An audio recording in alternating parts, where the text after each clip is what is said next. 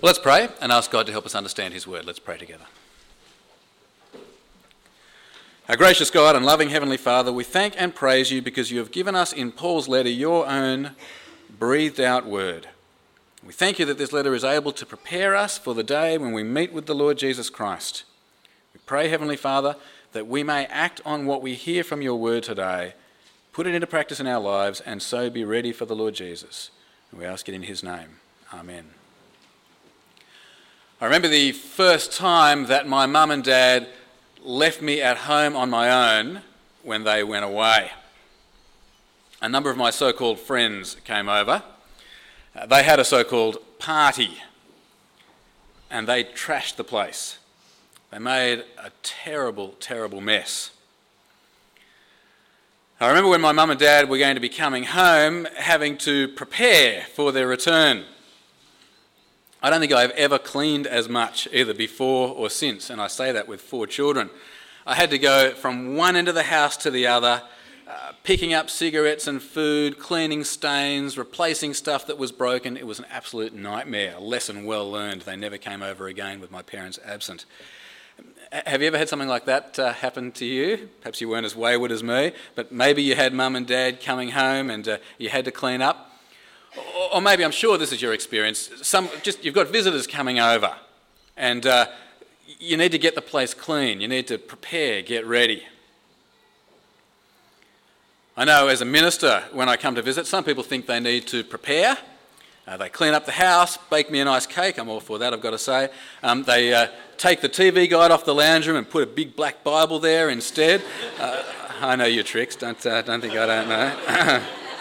They feel they need to be ready for my visit. You know the experience I'm talking about, don't you? Someone's coming to visit, you need to get your house in order. Well, in the last couple of chapters of 2 Corinthians, Paul is telling the Corinthians that he's coming for a visit. And he's writing to encourage them to get their house in order, so to speak. Paul wants the Corinthians to prepare for his visit by making sure that they are living in obedience to the Lord Jesus Christ. Now, as we're going to see in a moment, this will be Paul's third visit to Corinth. Now, his first visit, you may remember, uh, that was five years before. And on that visit, he told the, the, the, Corinthians the message about the Lord Jesus Christ. He planted the church. That was visit number one. Visit number two, though, was a bit of a disaster. It's about a year before this letter. And um, Paul goes to Corinth, and there's a serious case, perhaps of sexual immorality or something like that, but there's a serious case of immorality going on in the church. Paul tries to deal with it with church discipline, and he doesn't get the support of the church. He's really worried about it, and he, and he has to leave. He leaves, I guess, in disgust from the church. It's been a painful visit. But now, as we've seen in 2 Corinthians, the matter has been dealt with. Paul was going to go and visit again to sort it out, but he decided instead that he'd send his friend Titus with a severe letter. Titus came with the letter, and then he's come back to Paul in Macedonia, and he's told them that the Corinthians have acted on the letter. They disciplined the immoral man, and they reaffirmed their loyalty to Paul. But Titus has also told Paul about a few problems in Corinth, and we've seen uh, some of those problems through the letter. They were tolerating false teachers. They hadn't fulfilled the pledge that they made about the collection for, uh, for Jerusalem a few problems that were going on. And one other problem that we're going to see today was still immorality in the church. And so Paul writes this last section of the letter to get them to prepare for his third visit, to, to get their house in order. Well, let's have a look. Chapter 12 and verse 14, Paul tells them that he's coming. And he, he starts off by talking about the financial arrangements. He says he's not going to be charging them anything. The same as in the previous two visits, he won't ask them for money. Because Paul says he says, I'm not interested in your money. I'm interested in you. I want your loyalty, your love, not your money. 2 Corinthians chapter 12 and verse 14. 2 Corinthians chapter 12 and verse 14. Now, I am ready to visit you for the third time, and I will not be a burden to you, because what I want is not your possessions, but you. After all, children should not have to save up for their parents, but parents for their children. So I will very gladly spend for you everything I have and expend myself as well. If I love you more, will you love me less? Be that as it may, I have not been a burden to you. And Paul then picks up an accusation that's being made against him. Some people in Corinth, that maybe it's the false teachers, they say, well, well Paul has been ripping you off. He, he may not be getting money from you directly, but he's using tricky ways to get money from you, maybe by, by the people that he's sending you or something like that. Paul quotes the accusation in verse 16. Now, the NIV doesn't do it, but I think this bit ought to have quotation marks. I think Paul's quoting what other people are saying about him. I think that's what makes best sense of this sentence. So, halfway through verse 16, yet, and I think in quotes, crafty fellow that I am, I, quote, caught you by trickery. Now, that's the accusation, but Paul deals with it. And he says, I didn't ask you for money, and none of the people I sent you ripped you off either. Verse 17. Did I exploit you through any of the men I sent you? I urged Titus to go to you, and I sent our brother with him. Titus did not exploit you, did he? Did we not act in the same spirit and follow the same course? Paul's clear about it. He's like their dad. He doesn't need to be paid for by them. He's not going to charge the Corinthians for their services. He serves them for free because he, he doesn't want their money, he wants them for the Lord Jesus Christ. Well, all this talk about money uh, gets Paul thinking about the, um, the super apostles, the false teachers again, and the way they've been ripping the Corinthians off. And, and he, he addresses this issue of, of how he's been defending himself, how he's been uh, comparing himself with the false teachers over the last couple of chapters. And he talks about his motive. He says, Look, I haven't been doing this to defend myself, to make myself look good. I've been doing it because I, I want you strengthened in Christ. I don't want you going off uh, away from the Lord Jesus. And so, verse 19. Have you been thinking all along that we've been defending ourselves to you? We've been speaking in the sight of God as those in Christ, and everything we do, dear friends, is for your strengthening. Now, Paul wants the Corinthians sticking with the original message about Jesus. He wants them strengthened because, because he's worried. He's worried about them being led astray by false teachers, as we've seen. But now we see, now we see that Paul is also worried about their behaviour. For Paul, the behaviour of the Corinthian Christians mattered. It wasn't good enough for them to rely on Jesus, but then go on living immoral lives. You can't rely on the true Jesus and do that kind of thing. The true Jesus is the Lord Jesus. You rely on him as your boss. If you rely on him, then you need to live in obedience to him. The true Jesus, the Jesus who is Lord, demands changed behaviour from those who rely on him. But Paul is worried that the Corinthians, when he comes, that they won't be living with changed behaviour. They won't be living with Jesus as Lord. And he raises a couple of issues in particular that he's worried about. He's worried they'll be divided, and he's worried about sexual immorality. And so Paul is concerned that, that his third visit is going to be a bit like the second visit. It's going to be another unpleasant, painful visit, both for him and for them. Verse 20. For I'm afraid that when I come, I may not find you as I want you to be, and you may not find me as you want me to be. I fear that there may be quarrelling, jealousy, outbursts of anger, factions, slander, gossip, arrogance, and disorder. I'm afraid that when I come again, my God will humble me before you, and I'll be grieved over many who have sinned earlier and have not repented of the impurity, sexual sin, and debauchery in which they have indulged. Paul's worried that these Corinthians won't be living in obedience to Jesus, but he says, On my third visit, I'm not going to hold back. It's not going to be like the second visit where I just sort of went away quietly. He says, if I have to, I will deal with the immorality in the church. I will set up appropriate procedures of evidence and I will deal with it. Chapter 13, verse 1. This will be my third visit to you. Every matter must be established by the testimony of two or three witnesses. I already gave you a warning when I was with you the second time. I now repeat it while absent. On my return, I will not spare those who sinned earlier or any of the others, since you are demanding proof that Christ is speaking through me. And Paul then says, Don't be fooled by my apparent weakness. Don't be fooled by the way I've been so gentle with you in the past. He says, I'm a little bit like Jesus. Jesus may have seemed weak on that cross, but he powerfully conquered death. Uh, so too I might seem weak, says Paul, but if you don't get your house in order, well, I'll be as strong as I need to be. Halfway through verse 3 He, that's Christ, is not weak in dealing with you, but is powerful among you. For to be sure, he was crucified in weakness, yet he lives by God's power. Likewise, we are weak in him, yet by God's power we will live with him to serve you. Uh, Paul calls on the Corinthians then to examine themselves, to see if they are fair dinkum Christians, because if they are, he says, they will know that he is a fair dinkum apostle. Remember the connection. Paul is the one who brought the gospel to the Corinthians in the first place. And so, if they are serious Christians, if they have the Lord Jesus in them, then he must be a true apostle. He must have passed the test. If they do, verse 5 Examine yourselves to see whether you are in the faith. Test yourselves. Do you not realize that Christ Jesus is in you? Unless, of course, you fail the test. And I trust that you'll discover that we have not failed the test. If these Corinthians are true Christians, if they have the Lord Jesus in them, then that means Paul is a true apostle. And that means when he comes to visit, they need to get their house in order. They need to be living in obedience to the Lord Jesus. And so Paul prays for the Corinthians. He prays that they, that they will get their house in order. He prays that they will live in obedience to the Lord Jesus Christ, not because it's going to make him look good, but because it's what the truth demands.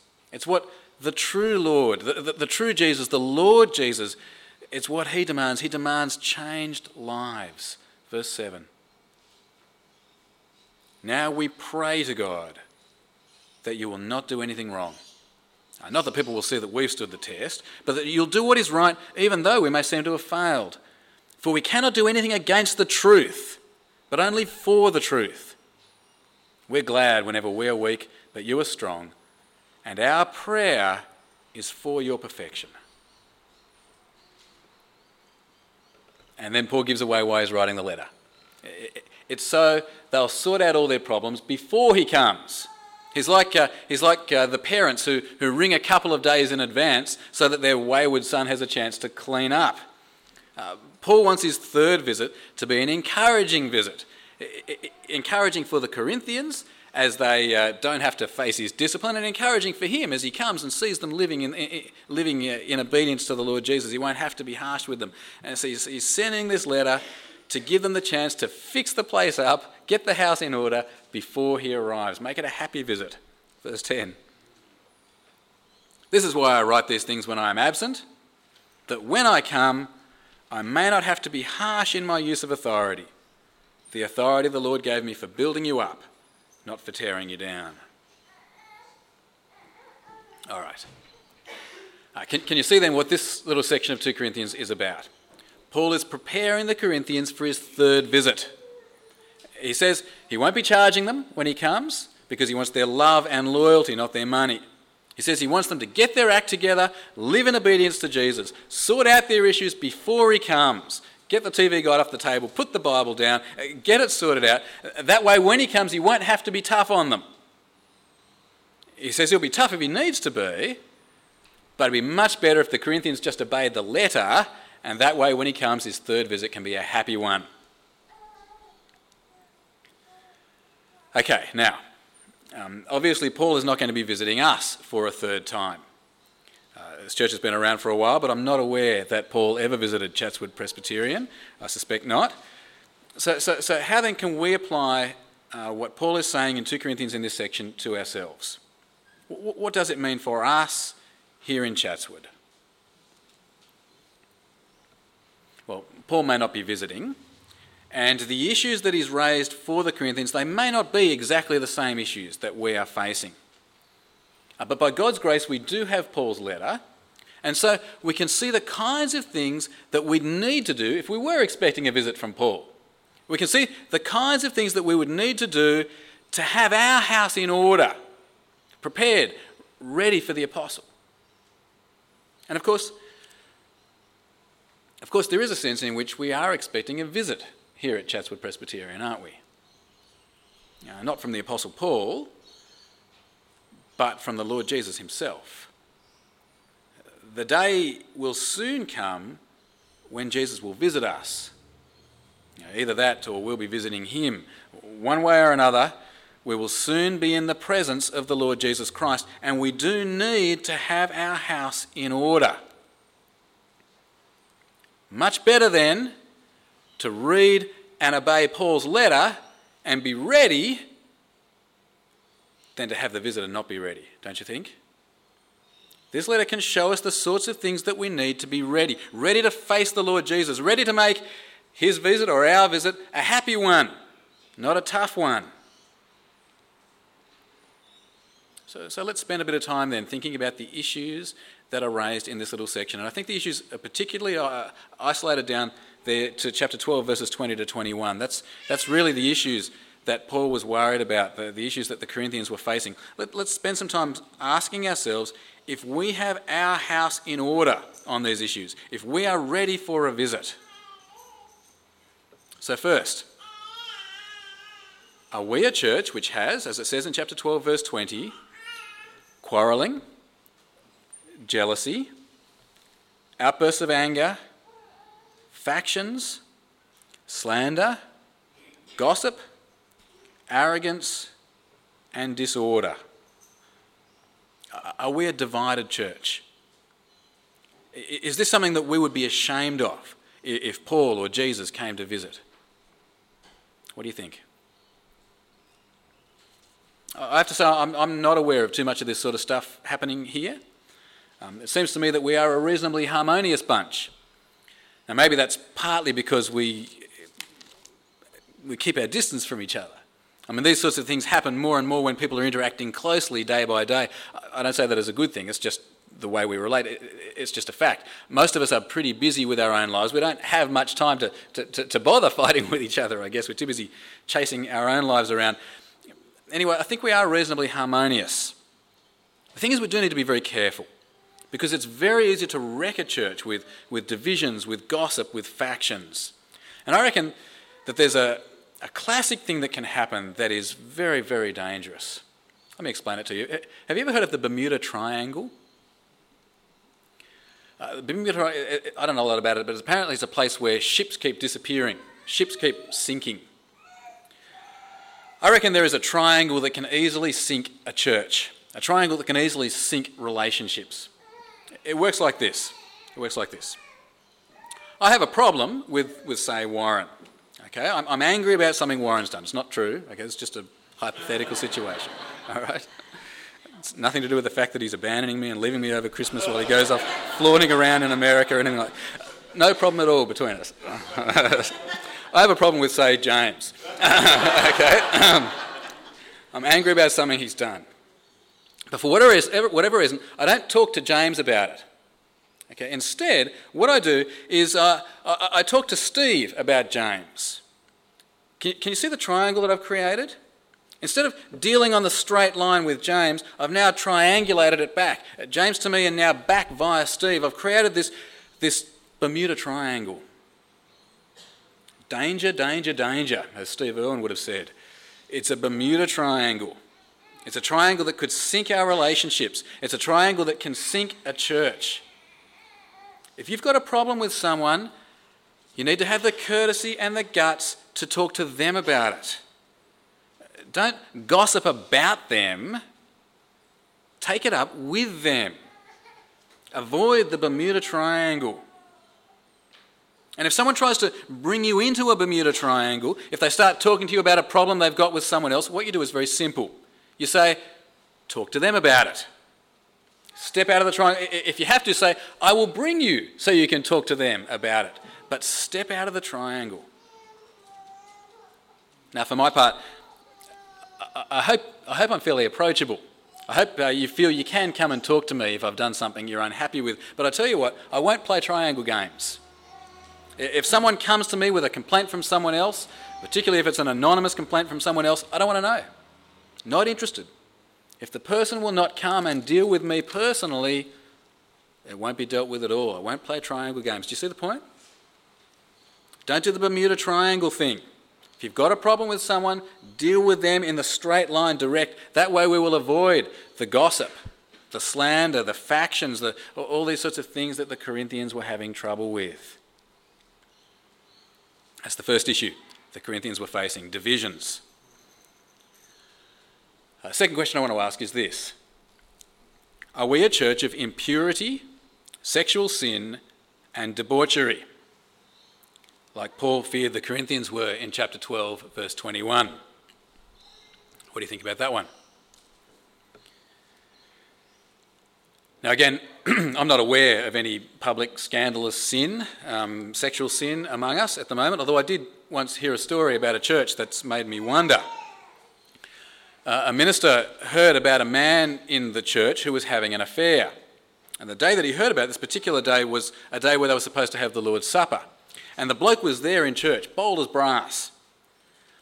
The minister didn't want to identify the man, and he didn't want to personally refuse him the Lord's Supper. And so what he did, he made a general announcement. He said, There's a man in this church here today who's having an affair. I don't want to name him, but I don't want unrepentant sinners sharing in the Lord's Supper. And so for today, I'm cancelling the Lord's Supper. Apparently, that week, the minister had four calls from different men in the church saying, How did you know? I don't know of any public sexual sin here at Chatswood. I'm not planning on cancelling the Lord's Supper to find out. But I do know that we live in a profoundly sexualised culture. I do know that uh, it's everywhere. The TV, billboards, the sides of buses, it's on your computer. I, I do know that things like pornography are available in unprecedented ways, and I know it's a big problem, especially for the blokes.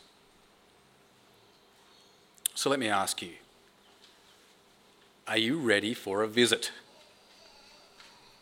If Paul showed up, would you be ready? If Jesus showed up, do you mind showing him the history on your hard disk? Is your house in order on this matter? As a bloke, I think the biggest pornography dangers are the internet, Foxtel, and late night TV. And so, can I say to you, blokes, if you're struggling, you need to do what Jesus said. You need to, uh, you know, you know, he says, if your eye causes you to sin, rip it out. Okay, let's not do that literally.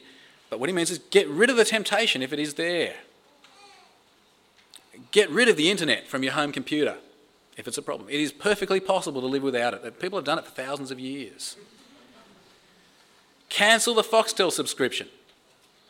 It's actually possible to live without it. Make sure you head off to bed at 10 o'clock at night. Turn off the TV, get a book. Be accountable to a mate about this. Be accountable to your wife about this. It's more important that you be sexually holy than that you have access to internet and Foxtel or all the other junk. I'm not quite sure how all this works for women. Probably if I knew what caused sexual temptation for women, I could make a million bucks.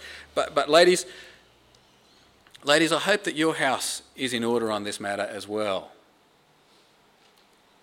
I hope that uh, if you are forming inappropriate attachments, if, uh, if you are finding inappropriate attractions, that you cut them off. I hope that you are working hard on dealing with the slob that you're living with and loving and respecting him. Uh, if something is causing you sexual temptation, You've got to get rid of it from your life. Remember, the Jesus that we are trusting in is the Lord Jesus. We need to be living in obedience to Him, and He's perfectly clear about what sexuality He wants from our lives. He says sex is only for a man and a woman who are married to each other. Impurity, sexual sin, and debauchery should have no place in our lives. So, whatever is causing the temptation, we've got to get rid of it. Prepared for His visit. Okay, well, let's conclude. Uh, Paul wrote his letter to help the Corinthians to be ready for his visit, like a, like a parent warning his children that he's coming home so they get the house in order.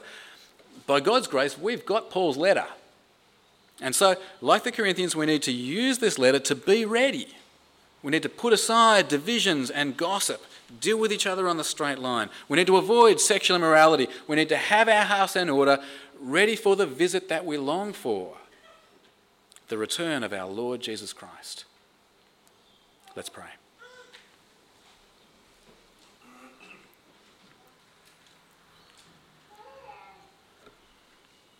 Almighty God, we thank and praise you that the Lord Jesus Christ has died on the cross and risen again so that we can be forgiven for everything that is wrong in our lives. But we remember that He is our Lord Jesus Christ and that we need to repent and to live in line with what the Lord Jesus says. And so we commit ourselves to you, Father, and we commit particularly these issues of, of division and gossip and, and of sexual immorality to you.